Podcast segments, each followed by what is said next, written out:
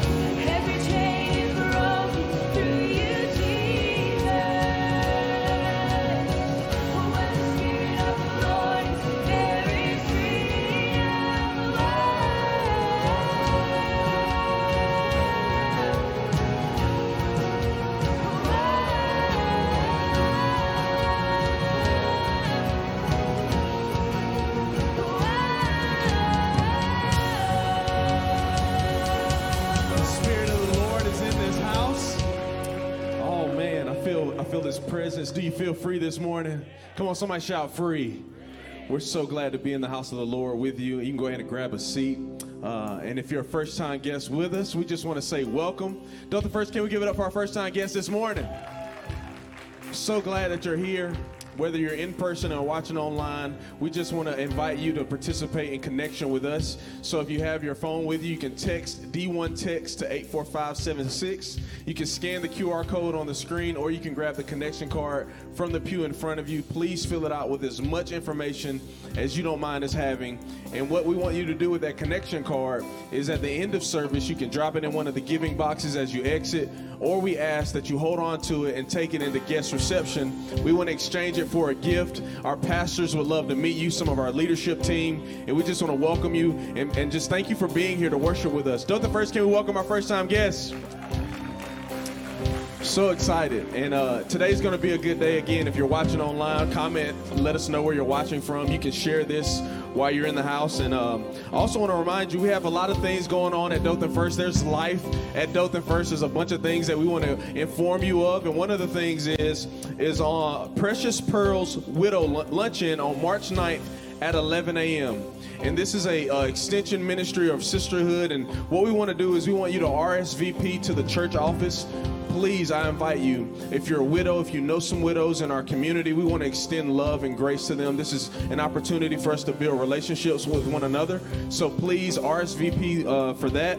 And then also our young adult event. Can you give it up for our young people? If you're 18 to 35, I want to invite you on March 19th to a free event. And right now, if you got your smart device, if you fit in that category of 18 to 35, go ahead and pull your phone out. You need to go ahead and register for that event. I was talking to one of our students, uh, one of our interns, uh, just yesterday, and he said, Pastor Will, I think I'm going to try to get like 15 of my friends to come. I already sent them the QR code, so I'm inviting you. If you know some young people, you can even take a picture of that, share it on social media, but scan that QR code from uh, March 19th, our young adult service. We want you to be here so we can have the right amount of food to prepare for you. Also, on Easter, April 9th, somebody say Easter. We have two Easter services coming up. They'll be at 9 a.m. and 10:45. We want to encourage you to serve one and worship one. And this is a great opportunity for you to start inviting people to invite your family, to invite your friends, to invite your coworker, to invite that neighbor that seems to like you want to build that relationship with them. This is a great opportunity for you to do so. So I encourage you at Easter on April the 9th, two services. Please, please, please, let's pack the house. And it's going to be a great day. And I hope you're excited for today because Pastor Mark will be, will be preaching a message in our Believe For It series on parenting. And so any of the parents in the house, wave at me. We got any parents? Awesome. We're so glad that y'all are here. And uh, I, I, don't know if you noticed this, but our, our area for our children just keeps growing. So the parents just keep coming. Parents just keep coming. So excited. But uh, Pastor Mark will be answering questions on parenting live during service. You can text D1 text to 84576 and uh, put put your question in the question box. Uh, Pastor Mark, I got a bunch of questions too. Lindsay and I are trying to figure this thing out before we get started. So y'all ask a lot of questions for me. But are you excited to be in the house today? I said, are you excited to be in the house today?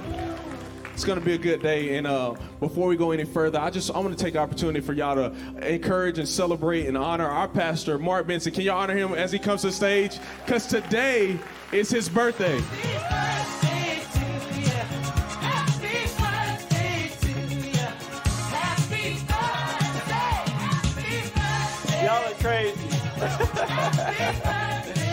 Oh man. We like to celebrate here, and Pastor Mark, I just want to tell you happy birthday on behalf of the church, the staff, Pastor Michelle, your family. And I just want to read some things over him real quick. We also have a gift for you. Uh, I'm going to take it off the stage, so I'm not even going to let you look at it right now, but I'm going to tell you what's in it. One, uh, it's uh, date night for you and Pastor Michelle at one of your favorite places. That's the so, best birthday present yeah. ever, right there. But then there's also I just I want to briefly describe this moment. Uh, there's a, a picture frame in there of a moment where we went to. Uh, I was Pastor Mark's armor bearer at a men's conference, and him and Pastor Wayne and Griffin were in the room, and Pastor Wayne was praying over a group of men, and Pastor Mark was off to the side, and Griffin was in the back shot. And I just felt like there weren't a lot of moments that y'all got to capture of ministry together. But I want to read this over him because I believe one of the greatest gifts, Pastor Wayne, you've given us, you and Miss Kathy, is Pastor Mark. And then one of the greatest gifts you've given me is your son Griffin. But I, beyond him just being a father and a pastor, I want to read some things over you and just honor you today. Many people will never know the pressure and stress, stress that a pastor endures. Many will never understand the long hours of prayer, study, personal development, fasting, and vision casting. They may not see how countless needs are met, all the meetings, counseling sessions, and visits that happen throughout the week. Some may never know the pressure of keeping God's house excellent while forsaking your own, even at times your marriage and your children. Most will never endure and experience the pain and agony that comes with loving and caring for God's people. Yet most pastor, pastors humbly walk out their calling to the best of their abilities with no, no other agenda other than to advance God's kingdom, steward God's building, God's church, and edify God's people. I consider it an honor to, to not only work for you, but to know you. And uh, I just want to say about our pastor, I feel like he encapsulates a lot of things. He carries a lot of weight, but we get to share that weight with you, and I'm honored to know you. I just want to tell you happy birthday. Can y'all give it up for our pastor one more time? Happy birthday. Thanks, buddy. I love you. Thank you so much. Thank you so much. Man. And that was not in the order of service that we went over this morning. So uh, we'll talk about that later. No, I just so appreciate that. Thank you so very much. And uh, it's a joy. It's a joy to be able to do what we do. And it's an honor to be able to celebrate as a pastor and as a leader to be able to enjoy the journey with you. And um, listen, what, one of the things that we love to do is he just hon- honored me, which I appreciate, but we love to honor God around here. And uh, the best way I know how to honor God is to be able to partner in his field. How many know God's got a field, a, a, a field that is ripe for harvest? That's what he calls it. His harvest field is lost souls. And so it's it's a joy to be able to celebrate in the harvest field of God. And one of the ways we get to do that is we get to give unto the Lord. How many grateful God's blessed you over this past year, over the past 10 years? God's been so good. And we're going to take a moment in this time of giving, and we don't pass the plate. Uh, an offering plate, but you can you can see the five ways to give, and if you do have something specific that you want to give uh, toward our missionaries or toward our uh, the specifically ministries that happen in this church, and you have a check or something like that, you can just simply use the giving envelope in the seat pocket in front of you, and then just worship on your way out at the giving boxes. You can just place that in on your way out. But I want to take a moment and pray a blessing over you and your family, your household. Today we're talking about parenting. And uh, around here at Dothan First, we believe in families. And we want to support families and help you in your journey. So let's take a moment and we're going to pray over this time of, of giving. Lord, thank you so much for the opportunity we get to give. Church, as you're obedient to the giving of tithes and offerings, God's word says, Prove me now in this. See if I won't open up the windows of heaven and pour you out such a blessing, there won't be room enough to receive it. I proclaim financial increase on you and your households. I call for better jobs to those who need or desire them. I declare favor and breakthrough in court cases, settlements, inheritances, and estates that are justly yours. Today, we just speak blessing over families, over households, over marriages, over parents and kids. God, I just speak strategic blessing over grandparents and grandkids. Today, Lord, would you pour out your spirit in this house? Make your presence known in Jesus' name. Amen. Amen. As we prepare to give, we're also preparing to continue in worship and song. I'm going to invite your elders to make their way toward our various stations of prayer today. They'll be stationed in the back over here by the exit sign, in the back by this exit sign, and up in the balcony over here. And if you have a prayer request, a need that you have, I want you to know our God is a big God. He's a big God, and, and searching His heart is the best way to walk in His path. You know, over the past number of, of weeks and months, we've been uh, celebrating and watching this Asbury revival as it's taken place. Isn't it awesome to have seen the goodness of God, the hunger of God's people as they've traveled literally from all over the country and finally they just kind of they, pulled back the reins and said, You go to your places of worship, your houses of worship, and you continue to worship God there and, and, and go after God. But can I just tell you what was most marked by that revival, that unique move of God was this it was hunger and passionate prayer. You know, there wasn't a bunch of big names. There wasn't some great speakers. I mean, I'm sure they had, uh, you know, wonderful communicators and godly leaders. There wasn't like great songwriting where the best of the best instrumentalists showed up. It, it was all about the passion and the hunger of the people. And can I just tell you right here, right now, we have passionate and hungry people in this congregation, right here, right now, that want to go after God with everything that they've got. And if you'll do that, God shows up. It's, it's not marked by a specific geographic location. It's about hunger and passion for the things of God. Can you stand up right now and just begin to worship God in your own way? Come on, go after God. Get desperate and hungry for Him. He'll answer your prayer. As you seek Him, you'll find Him. Come on, begin to worship Him right now. Cry out to Him. Use your mouth as the overflow to begin to thank Him for who He is and what He's done. Come on, worship the King together with me.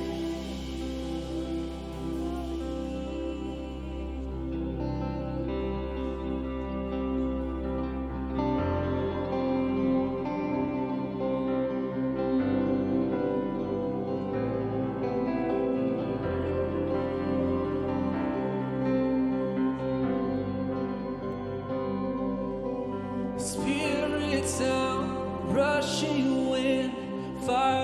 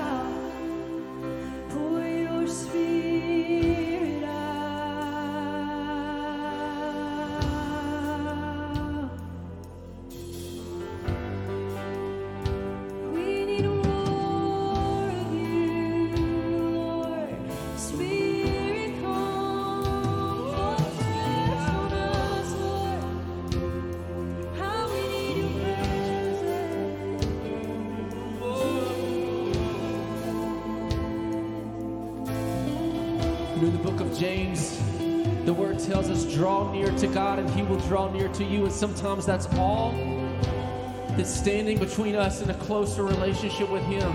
Is he's waiting on us to draw near to him. He's waiting on us, as, as this song said, to turn to him in, in repentance and in hunger, as Pastor Mark said. It's our hunger that drives where we go. So today you have the opportunity. Nobody's going to force you to do it, but we all, each one of us, have the opportunity to go after God, to seek Him with all that we are, to turn over every area of our life to Him, to ask Him to open up the hidden closets in our lives and pour it out at His feet and say, God, I am wholly yours, Lord. I am here to worship you, God. That's why I was created, Lord. I exist to serve you, to know you, to worship you, Lord. It's all about you. So come on and open up your mouth this morning. Let him know, God,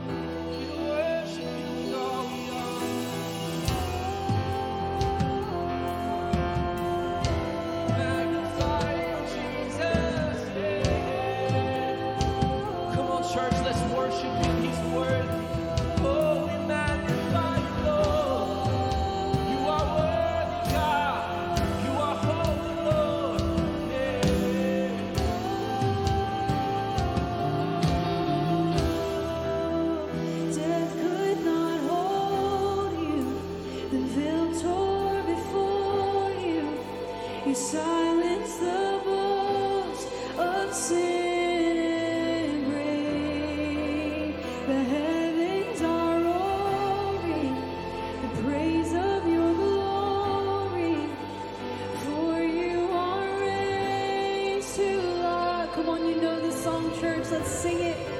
Oh, you have no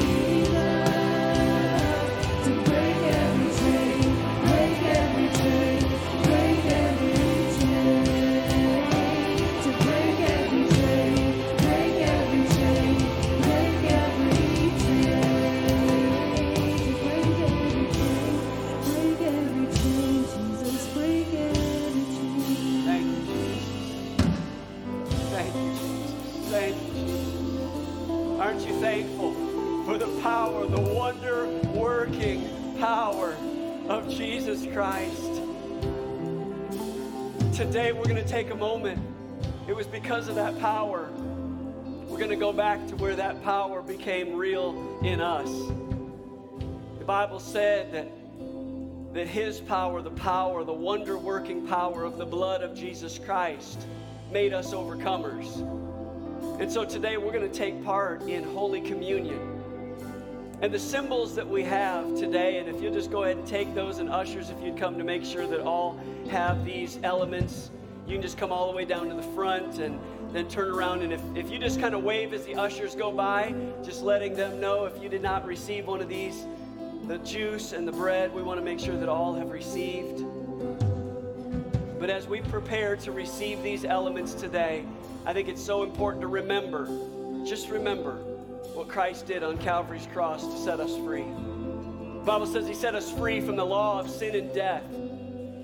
And those laws were the things that held us bound because if you're a lawbreaker at all, eh, you know, think about it like this what does it mean to be a sinner? I mean, if you're a sinner, that means you've sinned. Okay? Well, what is sin? It's it's those things that we've done willfully against God's plan and his purpose for our lives. It's it's the law. The Bible talks about the covenant law that, that he established and put into place. But if you're a breaker of one law, that means you're a lawbreaker. Right? How many things do you have to steal to become a thief? Right? If you steal one thing, you're a thief. How many lies do you have to tell in order to be considered a liar? Well, you just have to tell one lie, you're considered a liar. So, friends, if you're not perfect in fulfilling the entire law, then you're a lawbreaker. And so today I want us to remember that when we walked in willful disobedience to God's plan, His order, His purpose, we set in motion a distancing ourselves from God. He didn't distance Himself from us, He loves us with an everlasting love. But He wanted us to be close, to be reunited. And it felt so good. he wanted us to be close. And so, what He did to remove that sin barrier is He said, I'm going to send my Son. Father sent His Son Jesus to this earth, the God man. And He lived a perfect and sinless life, the only one that ever did so. And then He died on a cross for our sins. Why? He took the penalty of our sin. He took it all. He said, I'm going to take it for you. You were the one that was supposed to die for your sin, and now I'm going to take that penalty upon myself. And what he did in doing so was he reunited us back to him. So today, when we take these communion elements, we remember the price that was paid for us to be reunited. So if you'll peel back the top, revealing the bread today. And as we take that bread, what I want you to do is simply do this. I want you to remember. Remember Him because He is remembering you. He's putting you back together. All those broken places, all those broken areas of your life, He's putting you back together by His love. Lord Jesus, we take this bread by faith because on the night that you were betrayed, you took the bread and you broke it. You gave it to your disciples. You said, This is my body, which was broken for you. Take this, and as you do, He said, Do this in remembrance of me. Let's receive this bread by faith. Thank you, Jesus. Now, if you flip it over and pull back the tab, revealing the juice. And we don't believe that this juice becomes physically the blood, but symbolically. We receive this as a representation of the pure and spotless blood. The blood that paid for my sin and for yours. Every sin you ever have committed, the sins that you committed, even just recent, the present sins, and even future sins that you would commit. He said his blood would be powerful. And it would be a, a, blood of forgiveness. For on the cross, he looked past time and eternity and he said, Father, forgive them. So let's receive this cup by faith today. Oh, thank you, Jesus. Can you just begin to thank him right now? Thank him for who he is, what he's done. Thank you for the power of the blood of Jesus Christ that sets us free from sin, gives us hope for eternity. Thank you, Jesus. We honor your name, the precious, holy name of Jesus. Thank you, Jesus. Thank you, God. Thank you, Lord Jesus. Thank you, Lord Jesus. Invite you to do something right now. Just remain standing, and if you would, in this reverent moment, I believe that there are some here. You took the bread and the juice, and, and it was a customary or tradition. But right now, your heart is stirring because there's sin that's separating you from God, and you just need that forgiveness. Maybe your heart has been stirring because you know you're away from God or there's sin that's separating you from God. And listen, God does not want you to be separated from Him. He wants, him, he wants to be drawn to you and you to be drawn to Him. So, in this solemn, reverent moment with heads bowed and eyes closed, please, no one looking around. I truly believe there are some in this room. You need Jesus to come in, clean up some areas of your life. We all need His grace. We all need His love. We all need His mercy and forgiveness. But in this moment, maybe it's a first time decision or first time commitment to make Him Lord and Savior of every area of your life. That's okay. You're among friends here. I'm not here to judge you. It's not my heart to judge you. It's my heart simply to invite you into this moment. There may be others of you, you're like the prodigal son or the prodigal daughter. You, you kind of walked away from his goodness. You once knew the goodness of the Lord and the connection and relationship, and, but you've allowed it to become distant. It's time to come back to him. Others of you, you live in the moments of spiritual tradition, but you don't have true relationship. And you need to come back in relationship with God. You don't need to wear a, a mask of spiritual tradition. You need to be real and authentic and have a connected relationship with your Creator. Right now, in this solemn moment, if that's you, God stopped the whole service and reordered the service just for you. If that's you, I want you to do this. If you would, just slip up your hand by the raising of your hand. You're just acknowledging, Mark, that's me. Include me in this prayer right now. Come on, all over this place. In the balcony, on the main floor. Yes. God bless you. God bless you. God bless you. Six, seven. God bless you. Eight. Anybody else? God bless you. Nine toward the back. Yes. God bless you. Ten over here. Anybody else? The balcony or on the main floor under the balcony? God bless you. Yes. So many hands that have gone up. This is a solemn moment. God bless you. Yes. God bless you. You can put your hands down. I want to I want to simply lead you in a prayer. A prayer to invite him in for the first time or back in as a, as a relational connection. So, right now, would you pray this prayer with me? Everyone in the room, would you pray this? Those watching online, you can pray this prayer as well. But I'd like us all to pray it out loud together. Would you say this with me? Say, Lord Jesus, forgive me for my sins. Give me a fresh start. I choose to trust you with every area of my life. Forgive me of my past. Make me clean. And from this day forward, I will serve you wholly and completely. I give my life to you in Jesus' name. Now fill me with your Holy Spirit so I can live a godly life. In Jesus' name, amen. Amen. Can you just put your hands together and celebrate all over this house for what God is doing? Come on. This is precious before Him. Amen. Amen. Will you just turn to the person beside you, next to you, around you, and you just say, God is powerful. And then you can go ahead and be seated. God is powerful.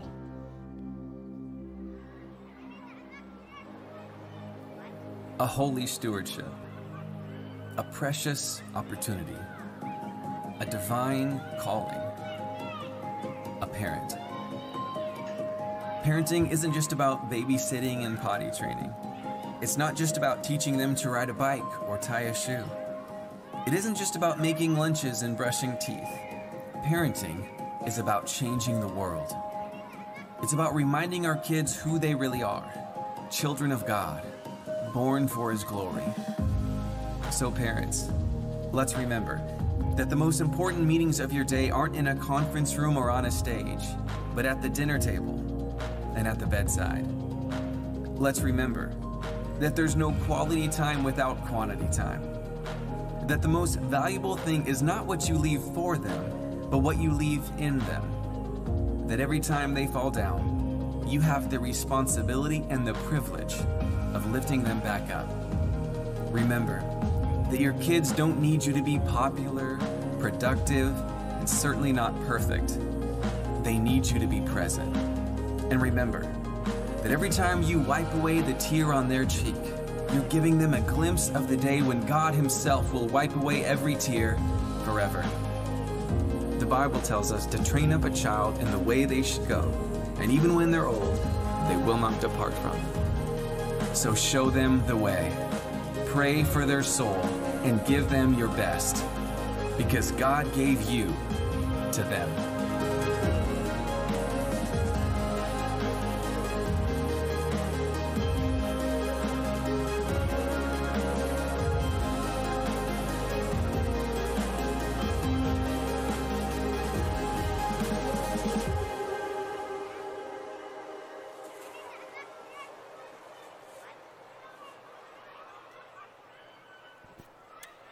How many thank God kids are a heritage from the Lord? Amen.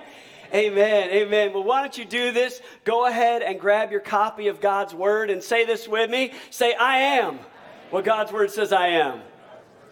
I can do what God's Word said I can do. I can become all that God said I could be.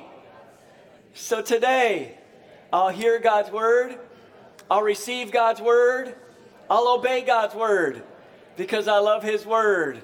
Now just turn to the person next to you and say, Neighbor, he's going to talk to you about parenting, so pay attention, all right? Just go ahead and let him know. Oh. Take a moment, give it up for all those watching for the very first time online. Can you do that? Welcome. Welcome. Glad you're joining with us. And for our first time guests that are in the house today, so thankful that you're here. We would be so honored to meet you right after this service. Out the doors and to your left will be our guest reception. And my wife Michelle and I will be there along with some of our other leadership team. And we'd be so blessed, so honored to get to know you and give you a gift for hanging out with us today. So please take a moment and stop by. If you've not, maybe you've been here a couple or three or four weeks, but you never stopped by, we would be so honored to meet you today. That would be our great, great joy. How many of you remember when you were a kid? Because we're all children in the room. We may not all be parents in the room, but we're all kids in the room. Of There are parents, whether we knew them or not, uh, or if you were a uh, maybe adult now, adult child. Maybe you just act like a child. I don't know. But how many of you remember when you were a child? I'm talking about, I don't know, five, six, seven, eight years of age. And all of a sudden you wanted something really bad from your parents and they they just didn't give it to you. They just didn't give it to you. Or maybe they handed down a punishment for something that you did and you felt like it was way over the top. And maybe you just made a, a statement if you were able to get away with this in your house, and I wasn't able to stomp in my house, but maybe you were able to stomp and you stomped to your room and you said to yourself, One day, one day, when I have kids, I will never do that to my kids. And then, you grew up and you got married and you said your I do's and you came back from the honeymoon and later you found out that you were pregnant. And you, before the child was even born, you bought a mug that said world's best parent. And you were so excited. That little child, over that nine month period of time, you're doing all the things that you think are going to be the right thing as a parent. And then that child is born. You can't even believe they let you take that child home, a baby home from the hospital. How many were like me and you're like, I can't believe, I shouldn't we stay a little longer? Like I didn't have to take a test or nothing. They just told me don't shake the baby. That was about all they gave me. I'm like, okay, what else should I do as a parent? Scary. But you bring that child home and it's so little and so cute, and you change the diaper and you learn how to do all the right things at the right time, and you think you're going to be the best parent in the whole wide world, and all of a sudden they hit like two and three. And after they say the mama and the dada and whatever else you taught them to say, they learn a word that you never taught them. Words like no and mine. And you think to yourself, this is my moment to shine. and you practice your parenting skill, your 20 year old, mid 20s parenting skill on that child, and for whatever reason, shock of all shocks, it doesn't work like you thought it would. And you try like five or six or seven different parenting skills that you think you were able to learn, and it doesn't work. What do you do in that moment? You can either go, like some of us have, I can't believe I'm doing just exactly what my parents did. I now get it. And then you call up your parents and you go, You were the best parents in the whole wide world. At 14 and 15, I just thought they were ignorant, like they just didn't have a clue. And they got so smart in my 20s. I don't know what happened. I don't know if you went to parenting class. I don't know if you went to college and got a master's level degree, but somehow, some way, from 14 to 22, you became incredibly intelligent. Or I just got a clue. And some of you parents in this room feel just like that. Here's what often happens you have what I'll call a, pen, a parent pendulum, parenting pendulum. Matter of fact, I've never heard the phrase used, so don't tweet it because I might write a book about it. Parenting pendulum. Here's what typically happens as a parent. Instead of staying in balance, we usually overcorrect. You know what a pendulum is, right? It swings back and it swings forth. Maybe it's on a string and it's a weight at the bottom and it just. And it rarely ever just kind of slows down enough to balance out in the middle. So, so you, you either do this, you're mad and you're frustrated and you're angry and you can't believe that your child is disrespecting you. After all you did, you've provided for their every need. You took care of them. You've clothed them. You've fed them. You put a roof over their head. You've done everything you know how to do. You read books on parenting. You've tried to watch videos on parenting. You did everything you could do. And this child is the, the one child in the world that is just a brat. They were born a brat. And the pendulum I mean, how is it possible that you could both love and hate a human being at the same time? How's that even possible? This is the child you birthed, it's your DNA. And sadly, most of us as parents, we, we find ourselves in our kids or our spouse in our kids, and the things we don't like about ourselves or the things we don't like about our spouse we see in our kids, and boom, overcorrect. And weirdly enough, some of us, we go the other extreme. Well, my parents disciplined me, so I'm just going to let my kid go free flow. See what happens. And now you're the overcorrected parent on this pendulum, and now you just let your kid just go, no, and mine, and so what? They don't like what you're saying. And you go, it's okay, baby. Just it's just gonna be okay. It's just gonna be fine. Just a little more love will make it all go away.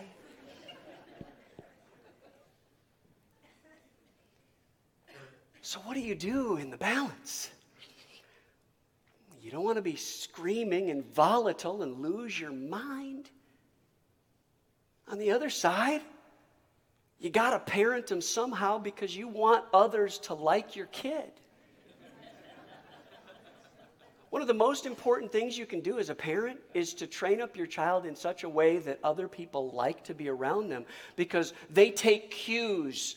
Matter of fact, they, they read faces and body language. That was what was unique about the culture of face masks because the masking of a face hides uh, a certain body language, specifically facial expressions, and it made it difficult for children to understand responses during that era. It was a unique time in our, our history but they read facial expression and they can learn how a person they can learn to be rejected when people don't correct and then they just pitch a fit and they pitch a fit with you and you go it's okay. And then they get in first second and third grade and they pitch a fit with their friend and their friend boom punches them in the face and they go wait a minute you're not mama.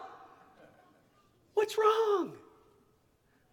I want to teach you some things today that I believe will help you. And listen, some of you parents that are struggling, and grandparents too, you don't listen, you fit in this category too.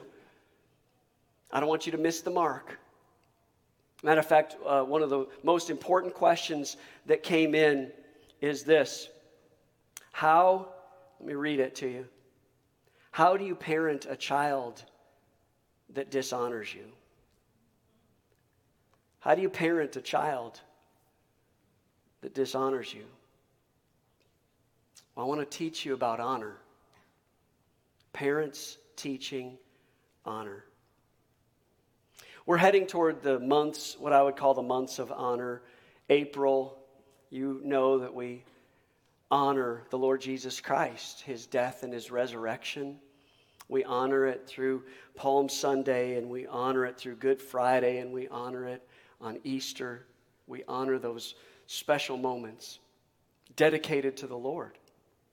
Then, you know, we, we skip from April to May, and now we honor mothers for their sacrifice and their love. Then in June, we honor the fathers. Somewhere in between there, based on when the calendar falls, we cele- celebrate and honor graduates who have finally made it to the pinnacle of their success in that moment. We honor them. We honor veterans and those who gave their lives, a memorial day somewhere that fits around that. The months of honor. And I believe it's so important that we learn to honor. But what does honor mean anyway? It means to give credit or recognition or to highly respect and esteem. Honor is more than just a one time event in a given year. Can I just say it like this? As, as wonderful and as amazing as my family is, uh, we, Michelle said we're going to have a celebratory birthday meal this afternoon, and she was up this morning cutting potatoes. And I just, I was so thankful for the meal that's about to take place, but pretending pretending, and this isn't the way my family is, but pretending that my mom, my dad, my wife, my kids, they hate me all year long, dishonor me all year long, treat me like dirt all year long. And then on that one day, they give me a gift and a card. How many know that's probably not the totality of honor, right? It goes beyond a card or a day like Father's Day or Mother's Day. It goes beyond a day when we celebrate Jesus' death and resurrection. It goes beyond a day. Honor carries all year long. One of the primary reasons of the downfall of families, I believe, is a lack of honor. A lack of even, even uh, watching television shows, you can hardly find an intact family where they honor one another. I mean, dishonor is funny, dishonor is humor. Dishonor is comedy. And so there's hardly any intact families, no, no one to show honor to one another, to prefer one another. In Exodus chapter 20, going back to one of the first commands that was given, it was written by God in a stone tablet. Exodus chapter 20, verse 12. Let's look at it. Honor your father and mother and the Bible says, then, everybody say then, which means it's a condition. It's like an if then statement. If you honor your father and your mother, then you will have a long, full life. Other translations say fulfilling life. You say, Mark, that's Old Testament. We live in New Testament. We are a New Testament believer. Great. Ephesians chapter 6. Take a look at it. Here it is Ephesians chapter 6, verses 2 and 3. Honor, here it is again your father and mother. This is the first command with a promise. So it's, it states that out of all the commands that were given, this is the first one that actually has an if then statement. It's conditional, there's a promise that goes along with it. That if you do this, there's some benefit that you receive. And here's the benefit received it says, if you honor your father and mother, things will go well for you. How many parents in the room just want to tell your kids, if you just obey, if you just honor, things are going to go so well for you?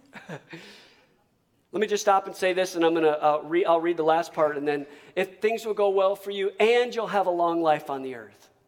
All right, now let's talk about that. If you do this, then things will go well for you.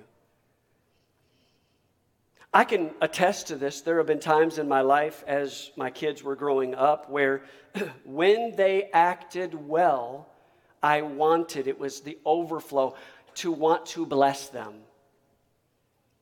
Like, I, I want to give something special to you.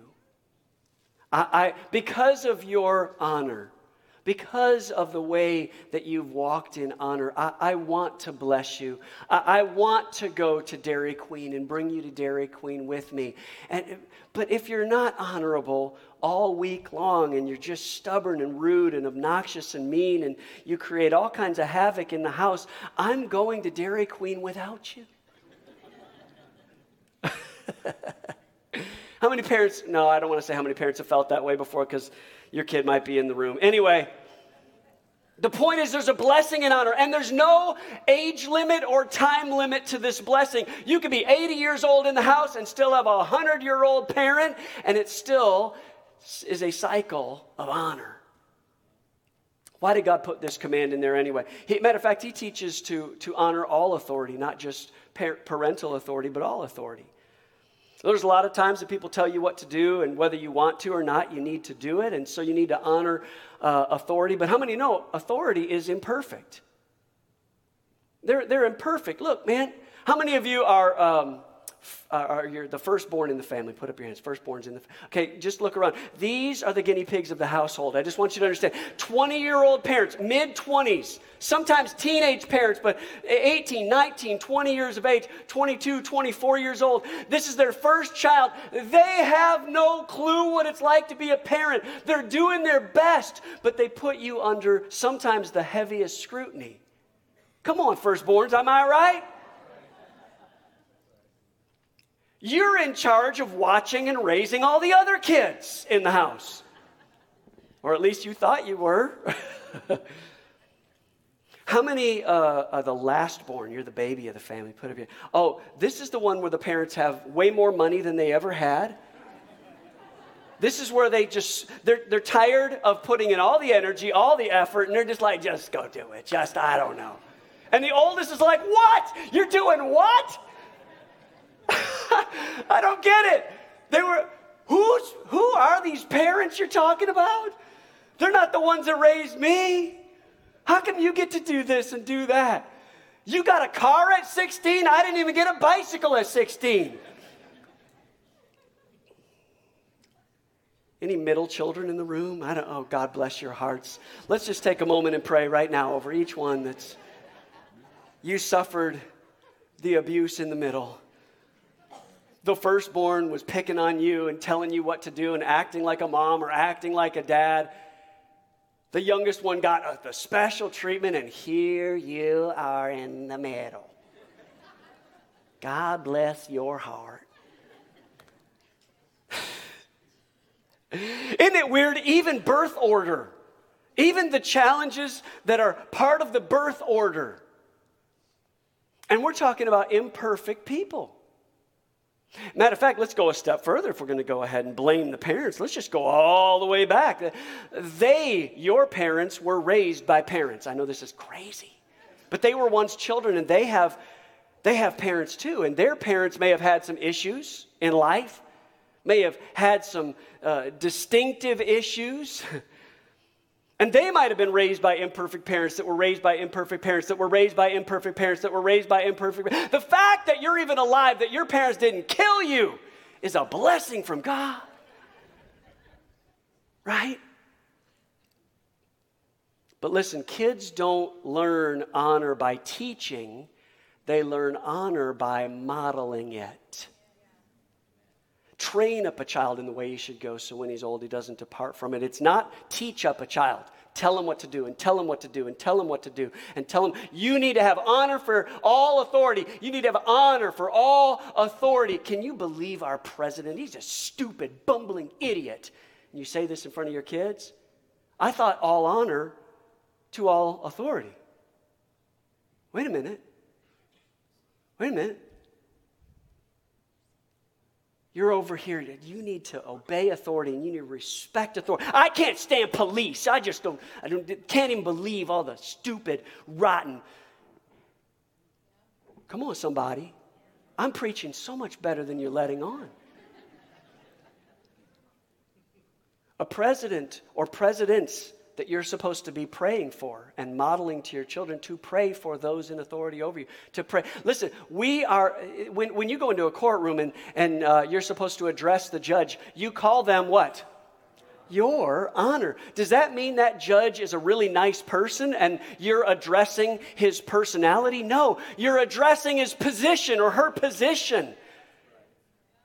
This is called positional honor. Whether it's the police or uh, the, the governing authorities, the politicians or pastors or leaders in your life in some form or parents. You need to honor and respect mommy and daddy. You need to respect me. You need to respect me. You need to honor me. My stupid parents, they're just getting old, and I can't even believe they're doing stupid stuff. And, and these kids are listening. And they're watching how you honor your parents, and they're going, oh, I got you. I'll take care of that later. Right? Think about this. Modeling, it begins at home. It's where the formation happens. Even today, when some of you act out in certain ways and you don't understand why you act out, many times it's because you're still, res- you're still reacting from unresolved issues within that parent relationship. You may be an adult child and you're responding even with your, within your own marriage because of unresolved issues between you and your parents. Sur- surveys have shown that when you uh, learn how to get along with your, your parents, you have far less stress in your life, and uh, it's an easier transition into your own marriage and into your own family. And you may say, Well, wait a minute now, Mark. I didn't grow up with great parents. I get that, and we're going to talk about that in just a minute. But that all important question how do you raise a child that's being disrespectful? How do you honor your parents? I think it's age appropriate, it's age stages. For a child, the first way to honor your parents is to obey them, right? That's what the Bible says. Look at this in Ecclesiastes, uh, Ephesians, rather, chapter 6, verse 1. Children, obey your parents, for this is right. It's right to do because God, here it is, has placed them in authority over you. It's not because they were perfect. You don't honor just be- someone that's just perfect because nobody is. You honor because of that position, because God placed them there. Proverbs 19, 26 says it like this A son who mistreats his father or mother is a public disgrace. You can choose to be blessed or cursed based on that teaching of honor, teaching respect. The Bible talks about when, when a child is to obey, they're supposed to obey willingly and pleasantly and immediately. Now, let's just stop and say this, parents, especially you younger ones in the room, don't make your rules list so long and so complicated that you don't even know what the rules in your house are. Matter of fact, in our house, there was three words just a few letters in each one of the words, too. Do not lie. That was a big one. That was, matter of fact, for us, the only thing that a child in our household could do that would receive an automatic discipline was lying. That's it. Matter of fact, you could get away with a whole lot of stuff in my house if you tell me the truth, if you're honest with me. Why? Because if you have honesty, then you can have relationship. You can't have relationship with somebody you don't trust. And so what happens is, as long as that child is honest with me and, and, and forthright with me, they can get away with a lot of stuff and get by with a lot of stuff. And I'm not saying we just excused everything that they did. But I'm saying your punishment would be much heavier and much faster if you do not tell me the truth, if you lie. Lying is an automatic punishment. And make it age appropriate, age specific. I understand that. And teach your kids the punishment in your house. If you have more than one child, teach them your punishment is not going to be fair. Just tell them up front. I just want you to know your brother and your sister are not going to receive the exact same punishment every time that than you get. Just tell them up front. You're like, wait a minute, this is bad parenting. You want to know why? You want to know why? Because we have three children. And for one child, all you have to do is look at them. Oh, Dad, I'm so sorry. Please forgive me. I'll never do it again. And they go through like the stages of apology. I'm sorry. Please forgive me. I'll never do it again. They restate what they did. I know that I did this, and I'm choosing not to do it anymore. Daddy, let's take a moment before God right now. And I've asked him for repentance. Now I'll ask you, Father, if it be unto thee, forgive me. To get the same reaction out of other children of ours, it would take a two by four over the top of a head. And I'm not going to say which one. To protect both the innocent and the guilty. You know, and we, we joke about this, but let's face it.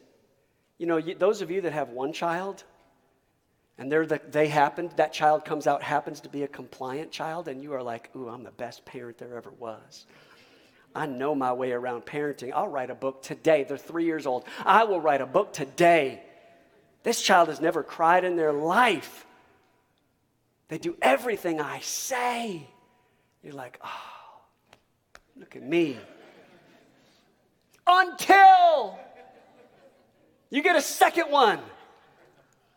And all of a sudden, the parenting rules fly out the window, and you're like, Dear Lord, what have I, what have we created? This is your child. They're taking after you. See, if you have that first child, they may be like a John the Beloved. Oh, let me just lean against Jesus. He's so good, and I'm so good.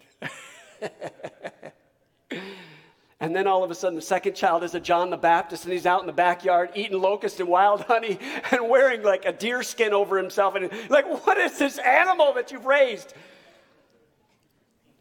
Come on, somebody. Man, I'm running out of time, and I've got so much more to say. Listen, don't just look for compliance. Listen, don't just look for compliance.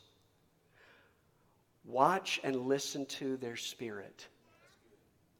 Because the intentionality of your parenting is to form them when they're a sapling, because it's much harder to mold an oak tree. And one of my favorite perspectives is in our subdivision where there's uh, small, some, some people have planted some smaller trees or they've replaced trees and put smaller ones up. When those little tiny saplings are starting to grow, they have stakes on both sides and they have these little metal uh, uh, rings that go up and around it. And it pulls the tree on one side and it pulls the tree on the other side so, so it'll grow straight and tall. And a, a, both a mom and a dad can help to bring that balance. And I'm not, for those of you that are single parents in the room, I want you to know we acknowledge you and we want to help you in your journey too. And God says He'll be a father to the fatherless, so He'll help you too. But we're here as the body of Christ, as, as believers, as pastors and leaders to assist you in the child rearing process. That's why we have and have spent time and energy and money and, and brought in some of the best of the best of the best children's pastors and youth pastors on the planet just to help you in the child rearing process so you're not alone. Creating a culture of honor. And since you kids, those of you that are in the room that are children in your parents' household, since you are considered dependents because it's tax season, you know what a dependent is? They spend more than you get back in taxes. If our worship team will come and I got about six more pages and I'm not going to go five more hours. But I'm just going to start at the kid range, the smaller ones, and then I'll move my way through into uh, adulthood. But creating a culture of honor, what's it look like? Well, you have these dependents in your home, and they're dependent on you for a lot. But, student in the room or child in the room, can I just tell you, if your parents put a roof over your stinking head.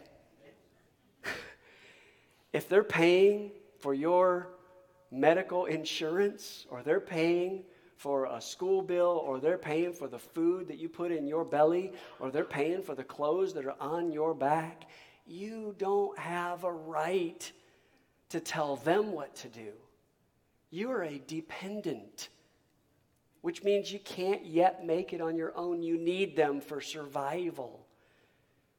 And more than that, it's a biblical principle. You know, let me just veer off the beaten path for 30 seconds or 30 minutes, I don't know. If they're paying for your cell phone bill,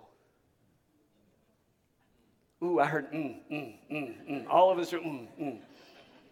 If they're paying for your cell phone, they own the phone. Their name's on the bill, they own the phone. Say that again. They own the phone. They own everything about it, everything about it.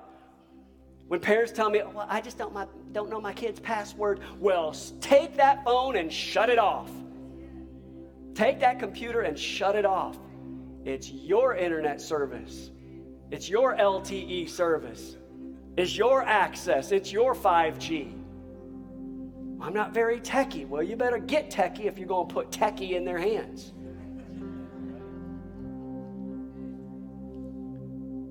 Parents, do you know they have uh, they have found scientists, researchers, psychologists, psychiatrists. In all the research they've done, they've found that that social media and uh, having access to a cell phone, texting, and so forth. Every time you receive something from someone, it, it's a dopamine hit. It's that chemical release. It's highly addictive chemical release that goes throughout your body. It's, a, it's got a reward system attached to it. And social media developers have actually admitted that they use this on you and your children. That there's an addiction of taking your phone and, and doing this. There, there's an addiction when the first thing that you do when you wake up is not say, Good morning, Lord, or Good morning, honey, but you immediately check your phone. You can't even hardly get through a few seconds of rubbing the sleep out of your eyes before you check your phone. And then it's the first thing you see when you wake up, and it's the last thing you see when you go to bed. Every meal is everybody around the table doing this and doing this. It's a, it's, they've proven it's a dopamine hit. It's the same type of dopamine hit that you get when you, uh, you try drugs and then become addicted to drugs. It's an, it is, it's an addiction. And, and the challenge of most parents and the challenge of those of you in this room is uh, we in an older generation, let's say, you know, uh, Generation X or before, we tend to look down on those that are in Generation Y or, or they're called millennials or Generation Z, Gen Z. We tend to look down on them because we've told them that they're, they're, they act entitled and lazy, which is really those general, those sweeping generalities are, are not quite accurate. But, but older generation has a tendency to do that. But the difference between the two generations is that one grew up with cell phones and one didn't. And you, the parents, were the ones that gave them the cell phone to begin with when they were anywhere from 6 to 15 years of age. Do you listen? I want you to think about this. In order to vote, own a gun, or uh, drink alcohol, you have to be of a certain age because they know those things could be dangerous in the hands of someone that's too young to know what to do or how to manage it. True? But there's no age limits or restrictions to giving kids access to everything under the sun that they could get access to. And so here's what happens they learn at a young age about dopamine hits. And they learn how to gain their influence and their identity out of that, so, that social media dopamine hit. And so it goes further in that, that they've found that uh, parents of, of the millennial generation in particular, um, they gave their children re- reward systems that they did not earn. So it started with something simple like, it, again, here's the pendulum parenting. You got a generation that grew up that all of these kids that are five, six, seven, eight years old that are playing sports, you got these angry fathers that are screaming at refs, at, at the kids like seven years old, and they're screaming at the refs. Moms screaming at the refs. And all these parents that they just know their kid is going to one day be the Derek Jeter. Your kid's going to be the Derek Jeter, and they're yelling and screaming and fussing and making all kinds of, you know, and, and only the winner gets the trophy. And so the overcorrection came. They're like, okay, you know what? Everybody gets a trophy. It doesn't matter if you earned it or not. You could be the biggest loser. You could be out picking daisies. You could be like one of our children that when they played softball, they went out into the, the, the middle of the field and they were braiding hair out in the, they're braiding their friend's hair out there in the field. We thought they were going to be the best baseball player in the world. There they are braiding hair. Everybody gets a trophy. So it devalues and it demeans hard work. And then it used to be when I was growing up, now I'm going to sound really, really old school, but when I grew up, if I got in trouble at school, I got in trouble at, at home.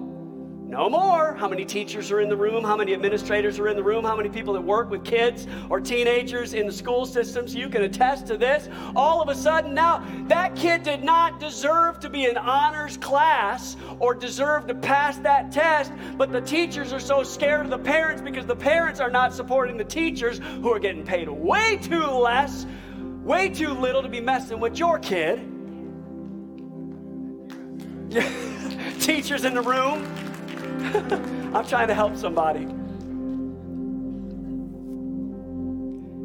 And so the, the kid has been told, You're special, you're awesome, you can do all things, you can do anything. You don't have to work for anything. And then they get in the workforce and they get hit upside the head. They realize they're not as special as they were told by mom and daddy. They won't be able to have mama call to get them a promotion. And guess what? Hard work actually gets you somewhere, no work gets you laid off and they have an identity crisis. So they go to their social media dopamine hit, and all of a sudden they're looking for likes.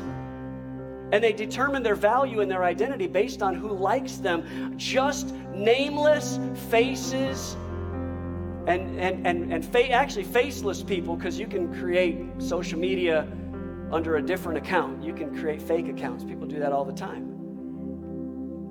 And so these young kids are growing up in a generation where the, if they show enough skin, they'll get likes. If they do enough stupid stuff, they'll get likes, and they find the wrong outlet. So, guys, listen, I'm not suggesting, I'm talking about parent, parenting with a pendulum. I'm not saying way over here, no child should ever have a phone. Nor am I saying every child should have instant access to all the phone has to offer. I'm trying to bring you back into balance to help you realize that we created a culture that's challenged. And far worse now is that those very same kids, they've learned how to put filters on everything they post so they look better than they are. So they may be dealing with stress and anxiety and fear and suicidal thoughts, but they put the filter to make themselves look good when they're struggling. They've learned how to fake it. And they've learned if they fake it good enough, they get more likes. And then they go through the trauma of being unfriended publicly. You know what it was like when your friend said he didn't want to hang out with you anymore. That was bad enough, but you get unfriended publicly, and it is public humiliation. Or worse yet, if you just happen to post the wrong thing at the wrong time, you will get canceled. And the fear of being canceled as a human. Are you following all this? I know I took a rabbit trail, but I feel like it's okay because I want to help you. This all comes back to honoring mother and father. That father and mother really do know and they understand and they love you. They're trying to protect you, trying to help you. I'm trying to help you as your pastor. How do we do this? We help kids find their identity in, in Christ. They, you help your kids find your identi- their identity in the relationship with, between parents and kids. They learn from you by your modeling. And how do you model it? You model your love for Christ and your identity in Christ by serving the Lord with your heart, soul, mind, and strength, and by bringing your kids along for the ride. The best thing that, your kids can see you do is to watch you pray. I know it's fun and good as parents to hide away to do your prayer and Bible reading, but it's awesome when you do it out in the open because it shows your kids, it models how to pray, how to talk to God as a son or a daughter. It models that moment where you can say, God, I love you and I trust you. Or when you're going through crisis and you're crying out to God, you don't have to hide that. You can be real and authentic and honest and say, I need help, God. I need your assistance, Lord. And it shows that kid that you can put an identity in him and not in everybody else. Would you bow your heads with me for just a moment? I want to pray over every parent in this room. And we've already asked for those who wanted to make a decision to follow Jesus Christ. And I'm so, so glad and so grateful that you've made a decision for Christ. But I want to help you in this journey of faith. It's a tough, tough journey for kids.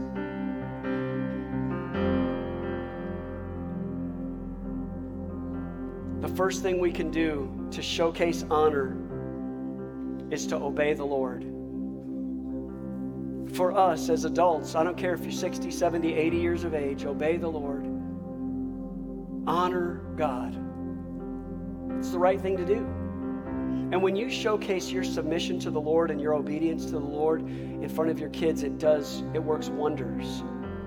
So I want to pray over kids, teenagers, parents, grandparents in this room. We care about you.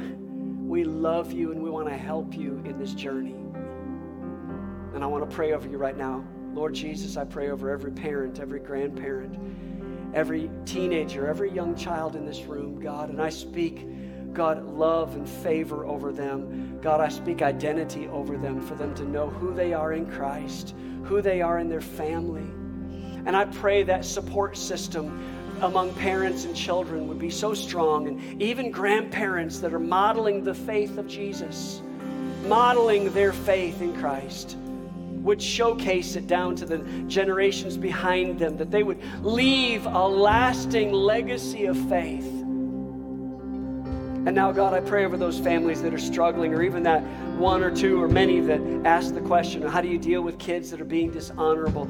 Lord, I pray that we would model honor in every facet, in every form. Is there problems in this world? Are there problems with authority figures? Sure, they're imperfect. But Lord, we honor position and we pray for those in authority over us. We pray. God, help our leaders, help our, our presidents, help, Lord, the police and the pastors and uh, the politicians. Lord, help our parents. God, I speak wisdom over every parent in this house that's battling, giving them, Lord, I pray strategic and individualistic wisdom right now in Jesus' name. Begin to download to them right now how to parent that child, how to, how to get connected and close and loving and caring with that child. Lord, I pray in Jesus' name, would you overwhelm them with supernatural wisdom from on high? Better than the books or better than the podcasts. I pray, Holy Spirit, download to your people to know how to care for their families, to raise up their children in the nurture and the admonition of the Lord. I speak life over them right now in Jesus' name. Now may the Lord bless you and keep you.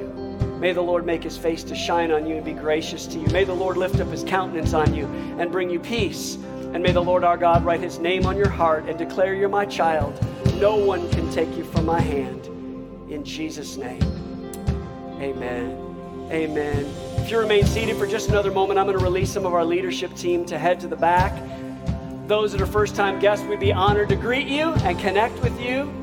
But I also want to let you know this very important thing. We're going to, Lord willing, continue on with this parenting series. We want to help you. And I think the next few weeks are going to really help and assist you in this process. Invite friends or family members that you know have kids or struggling. It's, it's like having a free conference in your backyard. You know what I'm saying? We just want to walk with you in the journey because we want to raise up a generation of God fearing kids who love the Lord and love those parents that are raising them. So here's what I want you to do if you be so kind as to do it. Begin to pray about those that you could invite for the, the next few Sundays, leading all the way up till Easter. And I'm gonna, I'm gonna really encourage you this Easter, as Pastor Will said, we've got a nine o'clock service and a 10:45 service, two services. Here's what I'm gonna ask of you. Okay, I don't, I don't ask an awful lot, uh, but I'm asking specifically this once, once a year, especially, as we move into a two-service format for that one day, Easter Sunday. I'm gonna ask you to be available. Make yourself available to serve one and attend one. Here's why we do that. so many times, if you got one service, people go, Oh, I don't want to miss this service or that service, and they choose not to serve in kids' ministry or, or whatever. They, they don't serve in those various areas. And so there's a gap because it, it's, you know, missing. But when you do two services, you give the opportunity to be able to participate in the service and to be able to serve somebody. I'm believing this house is going to be jam packed on both services with your help, with lost souls who don't know anything about Christ, to find Jesus as the Lord and Savior. That's my belief. With your help, let's do that together and let's serve our city well. Amen. Amen. Hey, God bless you. We love you. Have a Jesus filled week. We'll see you either this Wednesday or next Sunday. God bless you. You're dismissed.